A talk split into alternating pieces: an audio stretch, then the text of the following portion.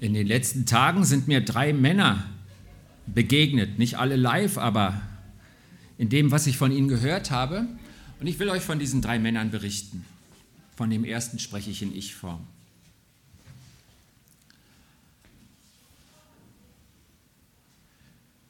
Jetzt bin ich schon vier Jahre auf der Arbeit. Und kürzlich haben sie mich ins Geschäftszimmer gerufen. Mein Chef war da und ich gehe da rein und es sitzen noch drei Leute da aus der Zentrale in Frankfurt. Und äh, alle gucken so ernst.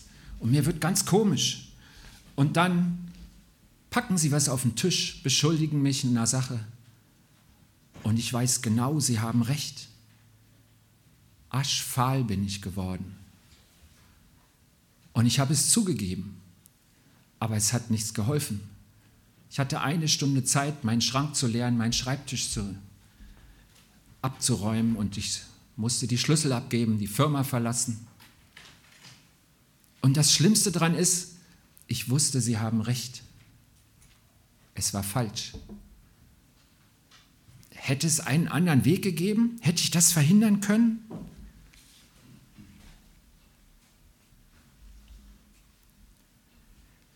Der zweite heißt Klaus Joost, den habe ich gehört vor ein paar Wochen.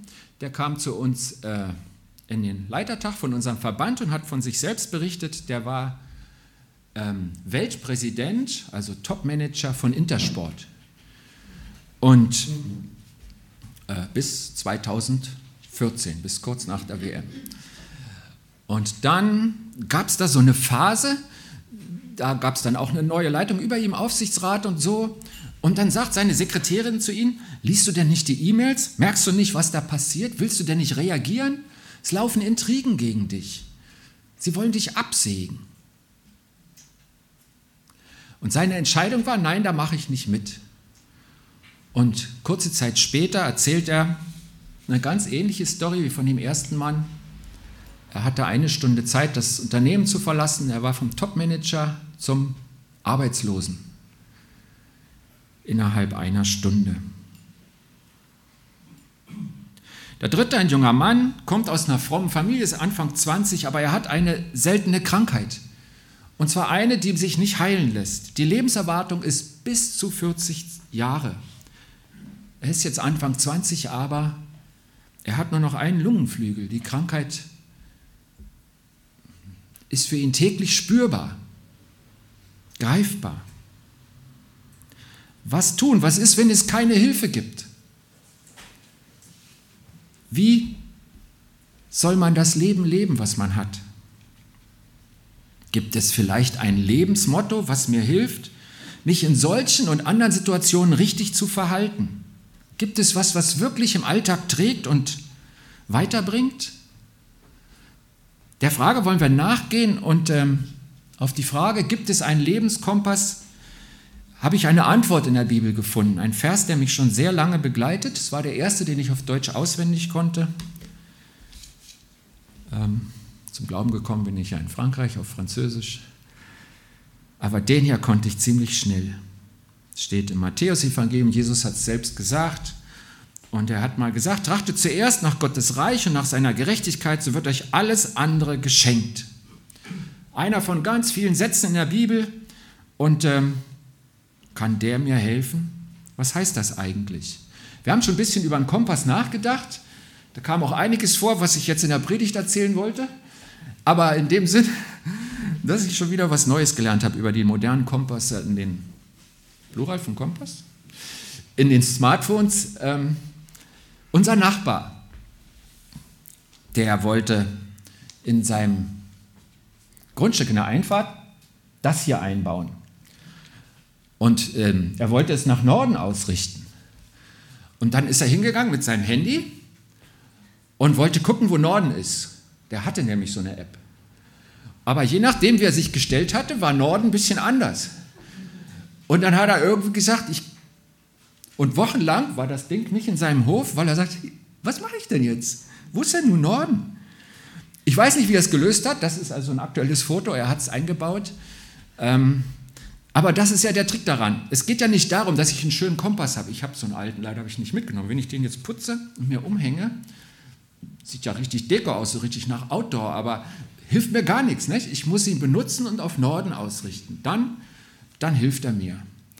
Und das ist nicht immer so einfach, hat der Nachbar gemerkt. Und ich glaube, das ist schon so eine Brücke zum Lebenskompass, weil es auch nicht so einfach ist, dass man einfach rauskriegen muss, wie funktioniert der Kompass? Sonst hilft er mir ja nicht. Und ähm, wir haben hier praktisch zweimal Nord in unserem Vers. Das erste ist, ähm, trachtet zuerst nach Gottes Reich. Was soll denn das heißen? Das wäre so eine Ausrichtung, nicht? Wenn das, was taugt als, als Kompassnadel, als Lebensmotto, dann ähm, was heißt das eigentlich? Was müsste ich da machen? Also für Gott besteht das Reich Gottes aus lauter Menschen. Menschen. Allen Menschen, die sich haben von Jesus retten lassen, die mir ihr Leben übergeben haben. Das heißt, dass sie auf Jesus hören und tun, was er sagt und sich darauf ausrichten. Das heißt, dass dieses Reich für mich das Wichtigste ist. Am wichtigsten sind also die Menschen, die dazugehören, ich auch, wenn ich das auch selber lebe, und die, die Gott noch hineinholen will in sein Reich. Die auch. Zuerst nach dem Reich Gottes trachten bedeutet also, sich dafür einzusetzen, dass das Leben in Gottes Reich weiterblüht. Wie eine ganz bunte, vielfältige Blumenwiese. Und darauf achten, dass ich selbst Teil dieses lebenden Reiches bin. Dass ich vielleicht auch eine Blüte treibe. Und dass das Reich wächst, dass weitere Menschen bei uns die Liebe Gottes entdecken und hineinfinden. Ausrichten auf das Reich Gottes, danach streben, ein lebendiger Teil der Familie Gottes zu sein. Und dann gibt es da noch so einen Punkt, wird mit und angeschlossen, trachtet zuerst nach seiner Gerechtigkeit. Irgendwie sind wir gerade zurückgesprungen. Und jetzt will er nicht mehr. Also theoretisch könnten wir schon eine Folie weiter sein. Und ähm, was heißt denn das? Ausgerichtet nach Gottes Gerechtigkeit. Was kann das heißen? Also das mit der Gerechtigkeit, das hat Gott ganz klar erklärt und ich glaube, da muss man ähm, auch wirklich hören, was er sagt. Da steht jetzt nicht, nur reiß dich mal zusammen. Schadet ja nichts, wenn wir uns zusammenreißen, aber das steht da nicht, sondern aus Gottes Sicht ist das so. Niemand ist gerecht, nicht einer. Aus seiner Sicht, seit die Menschheit sich von dem getrennt hat, sich von Gott komplett leiten zu lassen, sagt Gott, niemand ist gerecht, gar keiner. Wir sind alle wie die Insassen von einem Gefängnis. Schuldig, verurteilt. Jeder weiß warum. Der Einzige, der gerecht ist, ist Gott und jeder, den er gerecht spricht. Also wenn der Richter dich im Gefängnis gerecht spricht, dann bist du frei. Und wenn du schuldig im Gefängnis bist, machen Richter das sehr selten. Aber nicht Gott. Gott spricht jeden gerecht, der Jesus für sich bezahlen lässt. Und Jesus tut das, wenn du an ihn glaubst.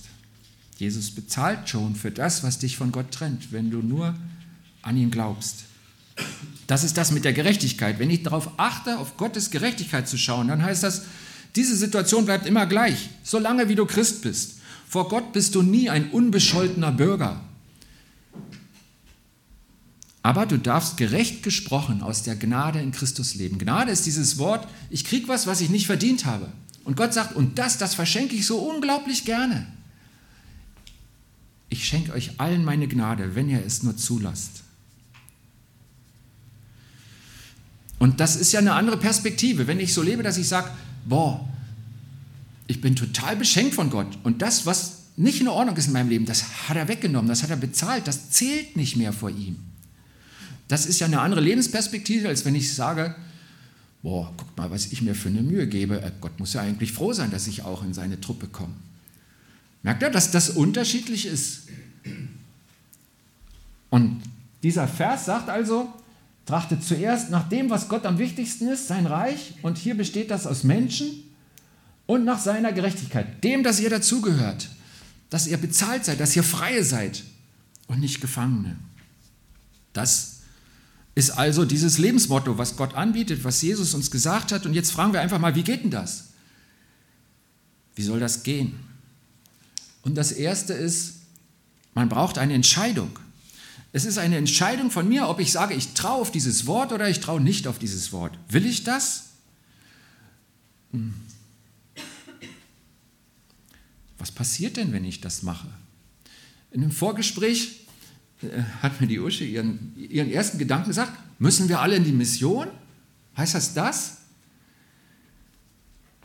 Ich glaube sicher, dass Gott nicht jeden, der Ja zu ihm sagt, gleich in die Mission schickt. Aber er will schon wissen, ob du dazu bereit bist. Das heißt ja, dass er an erster Stelle steht, dass er entscheiden darf. Ja, und was ist da meine Sicherheit, wenn ich mich so auf Gott einlasse und er darf alles sagen? Sogar das mit der Mission, was ich mir gar nicht vorstellen kann. Wenn ich da auch zu Ja sage und weiß noch nicht, wie er antwortet, was habe ich denn für eine Sicherheit?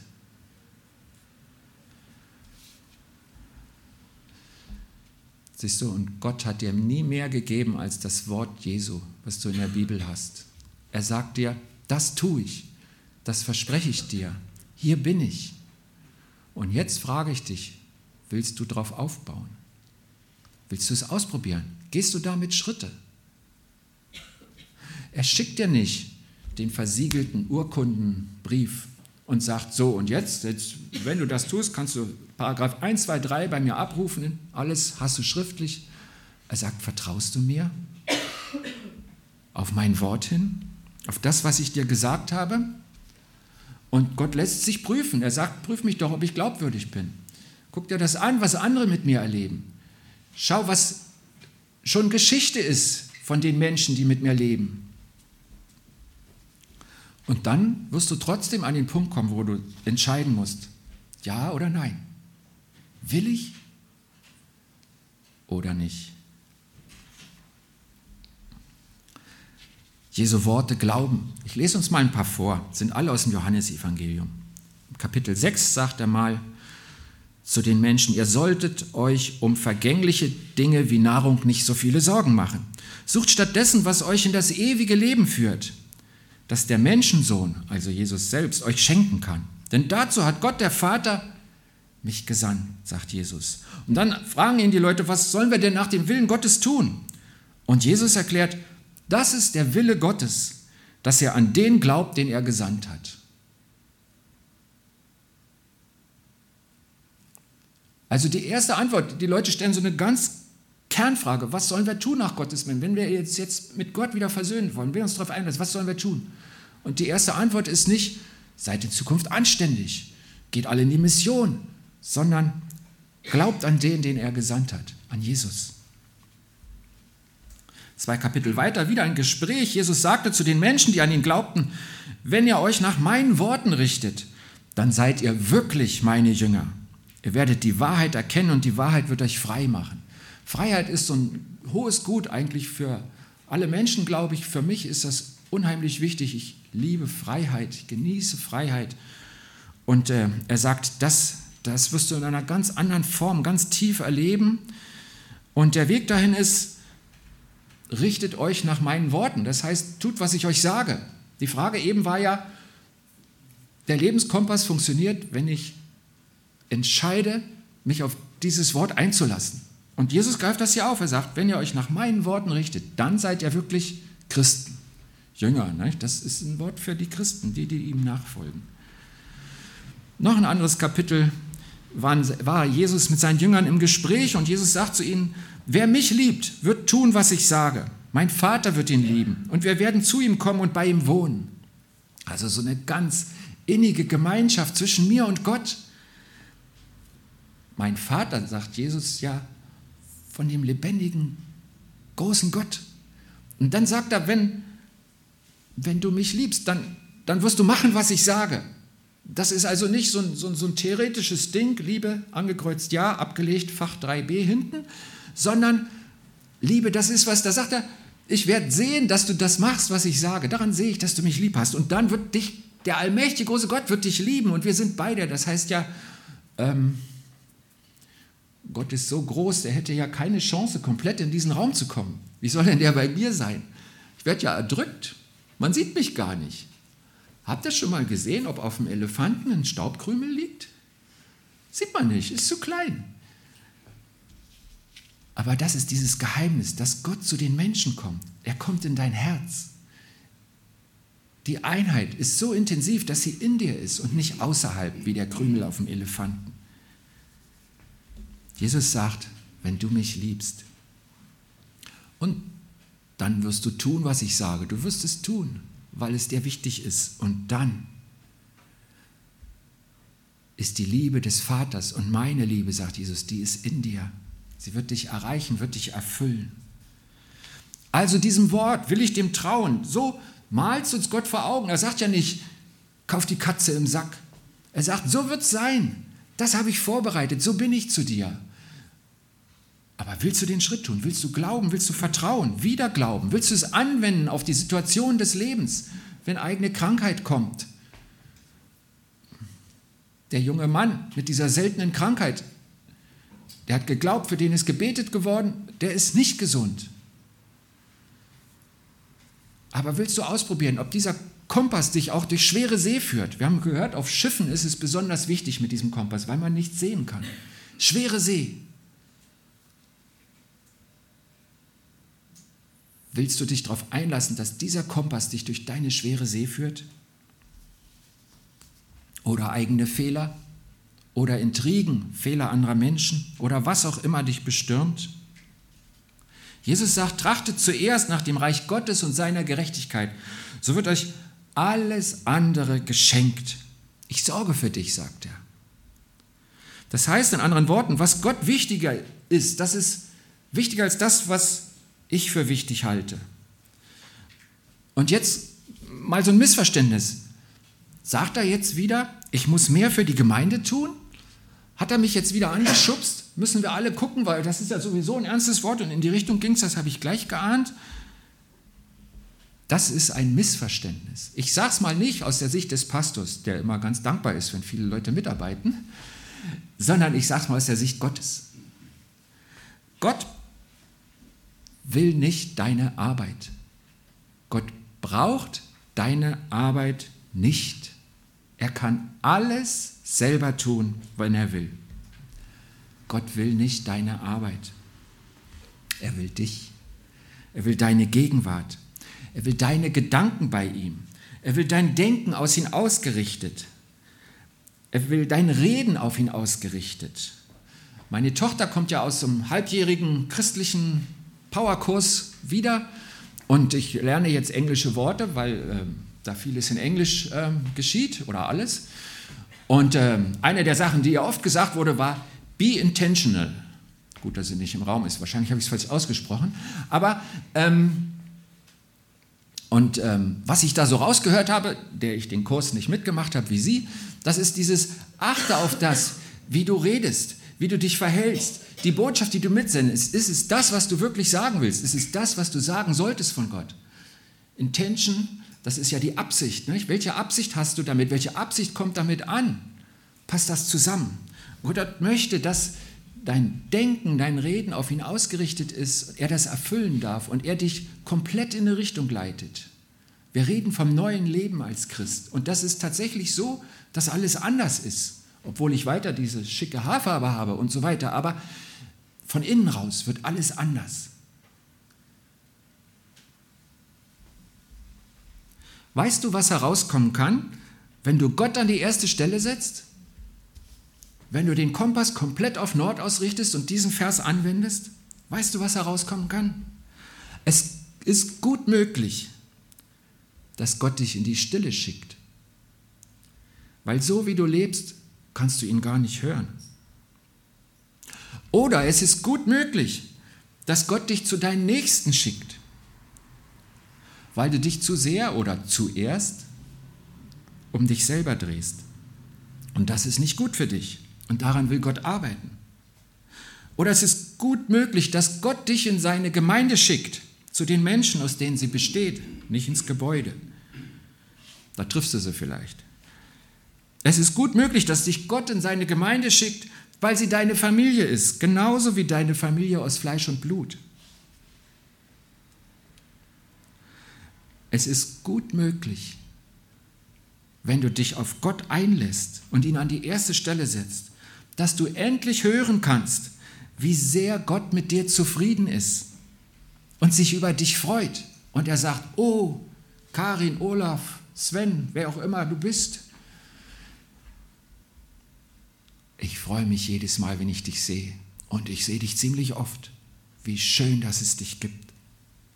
Und vielleicht musst du das ganz neu hören. Und das ist Gottes erstes Anliegen. Und der denkt sich, Mann, was hat denn dein Denken so verbogen, dass du immer denkst, es reicht nicht, was du machst? Wer hat dir denn das eingeredet? Dass man nie zur Ruhe kommen darf, dass man immer weiterrennen muss. Das war nicht Gott. Hör doch mal, wie viel Freude ich an dir habe. Lass dir meinen Frieden schenken. Lass dir an meiner Gnade genügen. Gott sieht dich mit Freuden an. Das könnte herauskommen und noch vieles andere. Ich weiß nicht, was Gott zu dir sagen wird, aber es wird gut sein und es wird ganz anders sein. Dieser Lebenskompass verändert wirklich was. Es ist nicht die eine Extremsituation, wo man dann den neuen Trick hat und es ein bisschen anders wird. Nein, das ganze Leben macht Gott neu. Und jetzt noch ein paar Kleinigkeiten, die diesen Vers begleiten. Irgendwann habe ich gemerkt, Mensch, ich dachte immer, das ist sein Wort an mich. Trachte zuerst nach dem Reich Gottes und nach seiner Gerechtigkeit, so wird dir alles andere geschenkt. Irgendwann habe ich gesehen, huh, da steht ja an der Mehrzahl. Und wisst ihr was? Gott ist nicht so individualistisch wie wir alle. Der denkt oft in der Gruppe, im Team, in der, in der Familie. Wir haben als Familie die Entscheidung getroffen, dass wir nach Brasilien gehen. Wir Eltern hatten den klaren Eindruck, dass Gott das wollte und wir haben es mit unseren Kindern besprochen. Sie waren Kinder. Sie hatten sicher nicht den Weitblick wie wir, aber wir sind gemeinsam dahin gegangen und wir haben beide gemerkt, dass sie es mittragen. All die Schwierigkeiten, die man hat, wenn man in einer völlig fremden Kultur und Sprache lebt. Wem dienst du mit deinen Nächsten? Deiner Familie, den Menschen, mit denen du unterwegs bist. Wir als Gemeinde, zusammen, trachten wir gemeinsam zuerst nach Gottes Reich? Trachten wir danach, was sein Reich fördert oder danach, was wir uns hier wünschen? Ist unser Gemeindeleben auf Gott ausgerichtet? Setzen wir ihn an erste Stelle? Gemeinsam umsetzen. Ho, ich kann es euch schriftlich geben. Okay, noch ein kleiner Tipp. Ich war neunzehnhundertsechsundneunzig mal bei einer Veranstaltung mit Bill Heibels und eine Sache, die sich mir so eingebrannt hat, weil er erzählt hat, der hat ja eine Gemeinde gegründet, die dann irre schnell gewachsen ist und dann kamen andere Gemeindegründer, die haben erzählt, und ich mache das so und so und so. Und dann sagt er, er hat sich dann angewöhnt, ihnen eine Frage zu stellen. Die war Englisch. Does it work? Also dein Konzept klingt ja super, aber segnet es Gott? Passiert da was? Funktioniert's? Und ich denke, das ist eine gute Frage. Und wie ist denn das mit diesem Kompass, dem da, diesem Satz? Funktioniert denn das wirklich? Würde das was ändern, wenn du gerade Weltmanager von Intersport bist und die Intrigen laufen? Wenn du eine schwere Krankheit hast, wenn du gefeuert wirst, weil du wirklich Mist gebaut hast? Würde das was ändern? Jesus fragt seine Jünger mal, ihr seid mir gefolgt, ihr habt mit mir gelebt, ihr habt das umgesetzt, was ich gesagt habe. Habt ihr je einen Mangel gehabt? Und die Jünger sagen, nein, niemals. Und wenn ihr jetzt mich fragt, ich habe euch erzählt, das ist der erste Satz gewesen, den ich auf Deutsch konnte aus der Bibel, und wie ist es bei mir? Funktioniert es? Ich würde euch sagen, ich sage mal, der Versuch läuft noch. Aber ich bin unterwegs und ich habe gute Erfahrungen gemacht. Ich erinnere mich, die zweite Woche im Januar, das ist jetzt dreieinhalb Wochen her, die war irre voll. Und dann kam der Freitag und am Freitagabend hatten wir einen Stand geplant, das erste Mal auf dem Neujahrsempfang der, äh, der Ortsgemeinde hier. Und da war noch einiges für vorzubereiten und dann begann den Montag drauf. Der Abriss hier drüben ist ja nichts, nicht? Aber das ist noch ziemlich neu. Ähm, da stand bis vor drei Wochen noch ein Haus und da war noch was wegzufahren. Ich wollte mit dem Heinz wollte ich noch zum Wertstoffhof, damit das wirklich leer ist und die können abreißen und dann, ach, kennt ihr das, dass so ein Berg vor dir ist am Morgen? Und plötzlich kriege ich eine Nachricht, jemand, der ein Seelsorgegespräch bei mir wollte, das eingeplant war am Vormittag, der sagt mir ab, ich sage, du, ich kann heute nicht. Und ich, ich habe das dann so erlebt, dass, dass Gott darauf achtet, dass ich durch den Tag komme. Diese anderthalb bis zwei Stunden haben mir den Tag gerettet und es war gut. Und ähm, war für mich so ein Beispiel, dass Gott darauf achtet, dass ich den Tag bestehen kann. Und ich gewöhne mir in letzter Zeit an, auch an Tagen, die so voll sind, einen Moment der Stille zu halten, eine Viertelstunde, zwanzig Minuten, wo ich versuche, Gott zu hören, wo ich ein Stück in der Bibel lese. Ich singe da auch gerne in dieser Zeit. Und vor allen Dingen gebe ich mir Mühe, mal ganz still zu sein. Und ähm, ich habe mal gehört, dass Luther gesagt hat, ich habe heute viel zu tun, ich muss viel beten. Und ich dachte mir, Luther hatte garantiert noch mehr zu tun als ich. Und wenn, weil das für den richtig war, probiere ich das auch aus.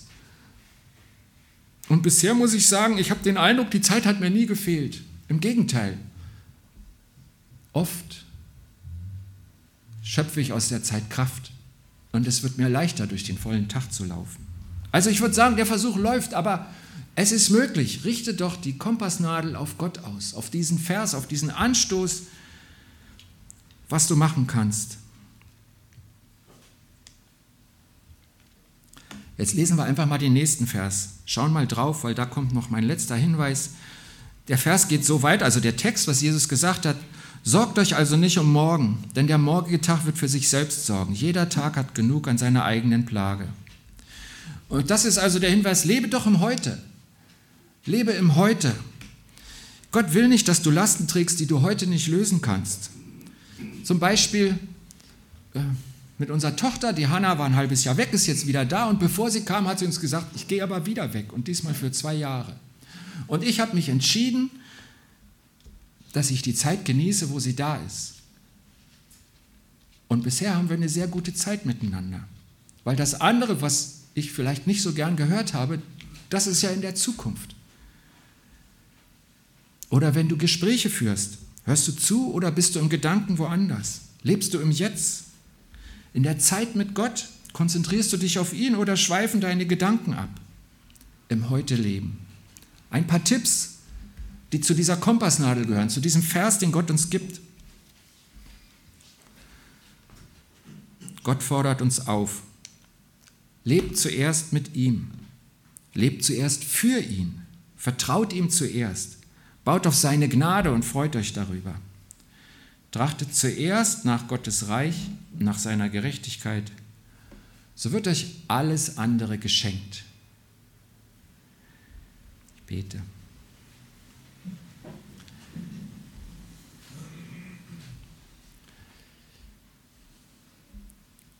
Jesus, du bist der beste Kapitän, den mein Lebensschiff haben kann.